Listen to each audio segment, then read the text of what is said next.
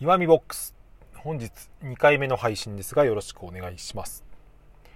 えー、さっきはですね、えーまあ、仕事中に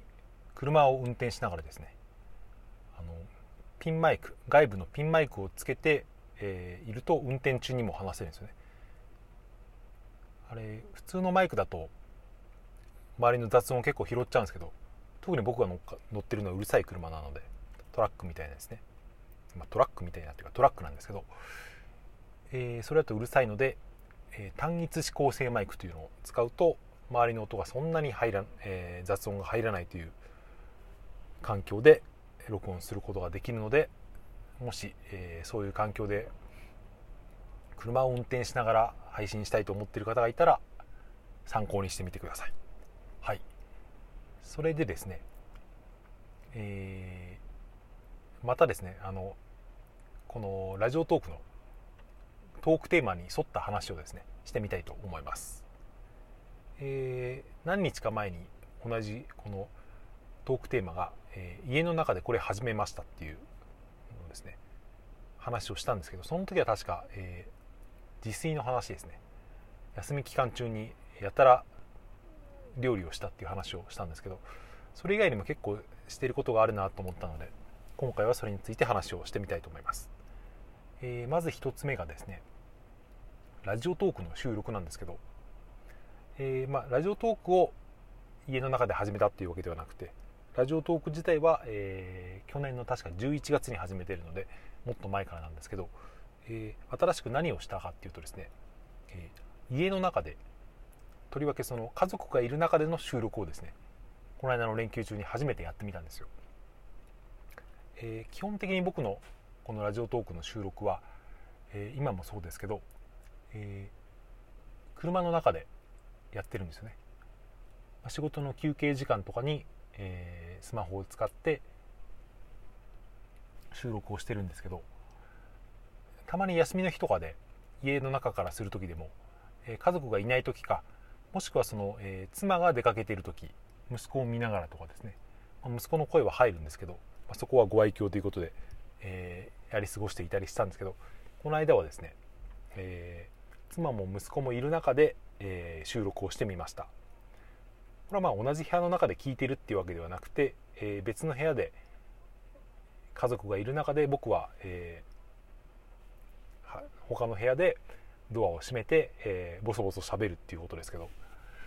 まあ、これ結構、うん、僕の中では新しい第一歩だったという気がしていて、今までなかなかそれが、えー、できなかったんですよね。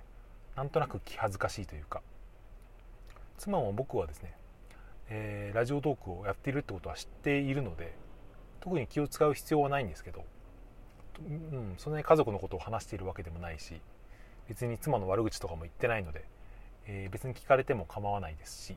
まあ実際たまに聞いてるみたいですけどそこは別に気にならないんですけど、でもかといって、えー、同じ家の中にいる中で配信をするっていうのはなんとなく抵抗感が、恥ずかしさがあったんですけど、えー、この間はそれをやってみたらですね、まあ、えー、多少気になったけど、まあできそうだなという感じがして、もしかしたらこの連休中に一番の収穫があるとしたら僕の中ではそれかもしれないですね。家族がいても、えー、音声配信ができるっていうことを発見したっていうことは僕の中ではちょっと大きなことかなと思ってます。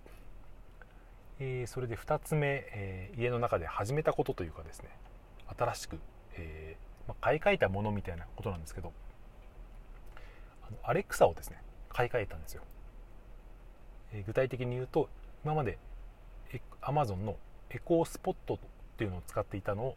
えー、エコーショーファイブというのに変えたという。エコーショーファイブっていうのはですね、まあ、両方これエコースポットもショーファイブも画面付きなんですけど、ご存知の方も多いかもしれないですけど、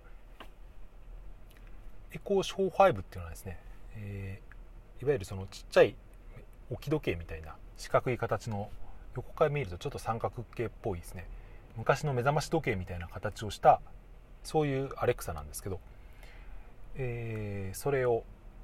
それに変えました。画面はまあ、えー、ごインチぐらいですね、まあ、小さいスマホみたいぐらいの画面で、それが横になったやつですね。以前使っていたエコースポットというのは、えー、丸いですね、割と可愛い丸い、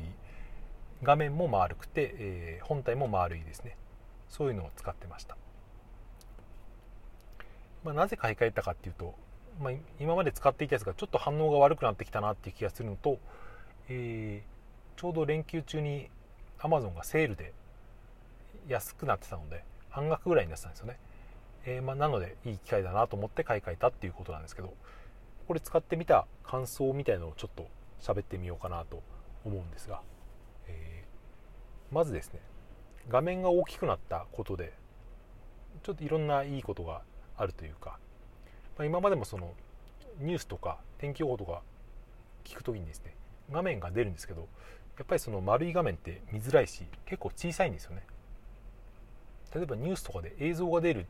エヌエイチケー ニュースとかもあるんですけど、それも結構、えー、テレビの画面をそのままちっちゃくしたような形なんでかなり見づらかったんですけど、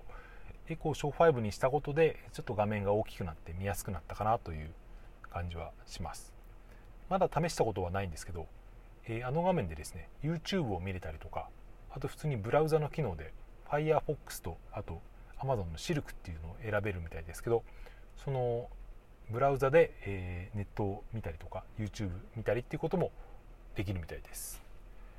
あと、えーまあ、ほぼうちは Alexa で音楽を聴くことがメインなんですけど、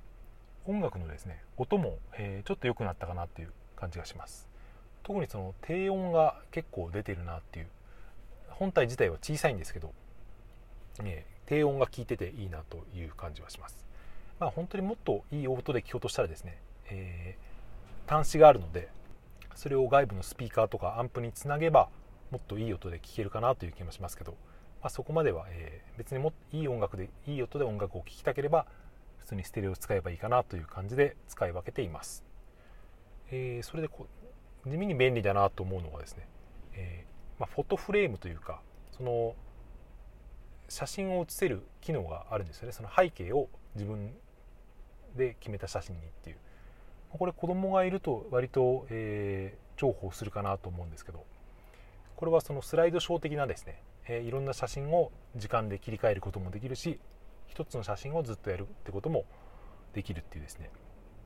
うちは今のところ、えーまあ、アルバムの中から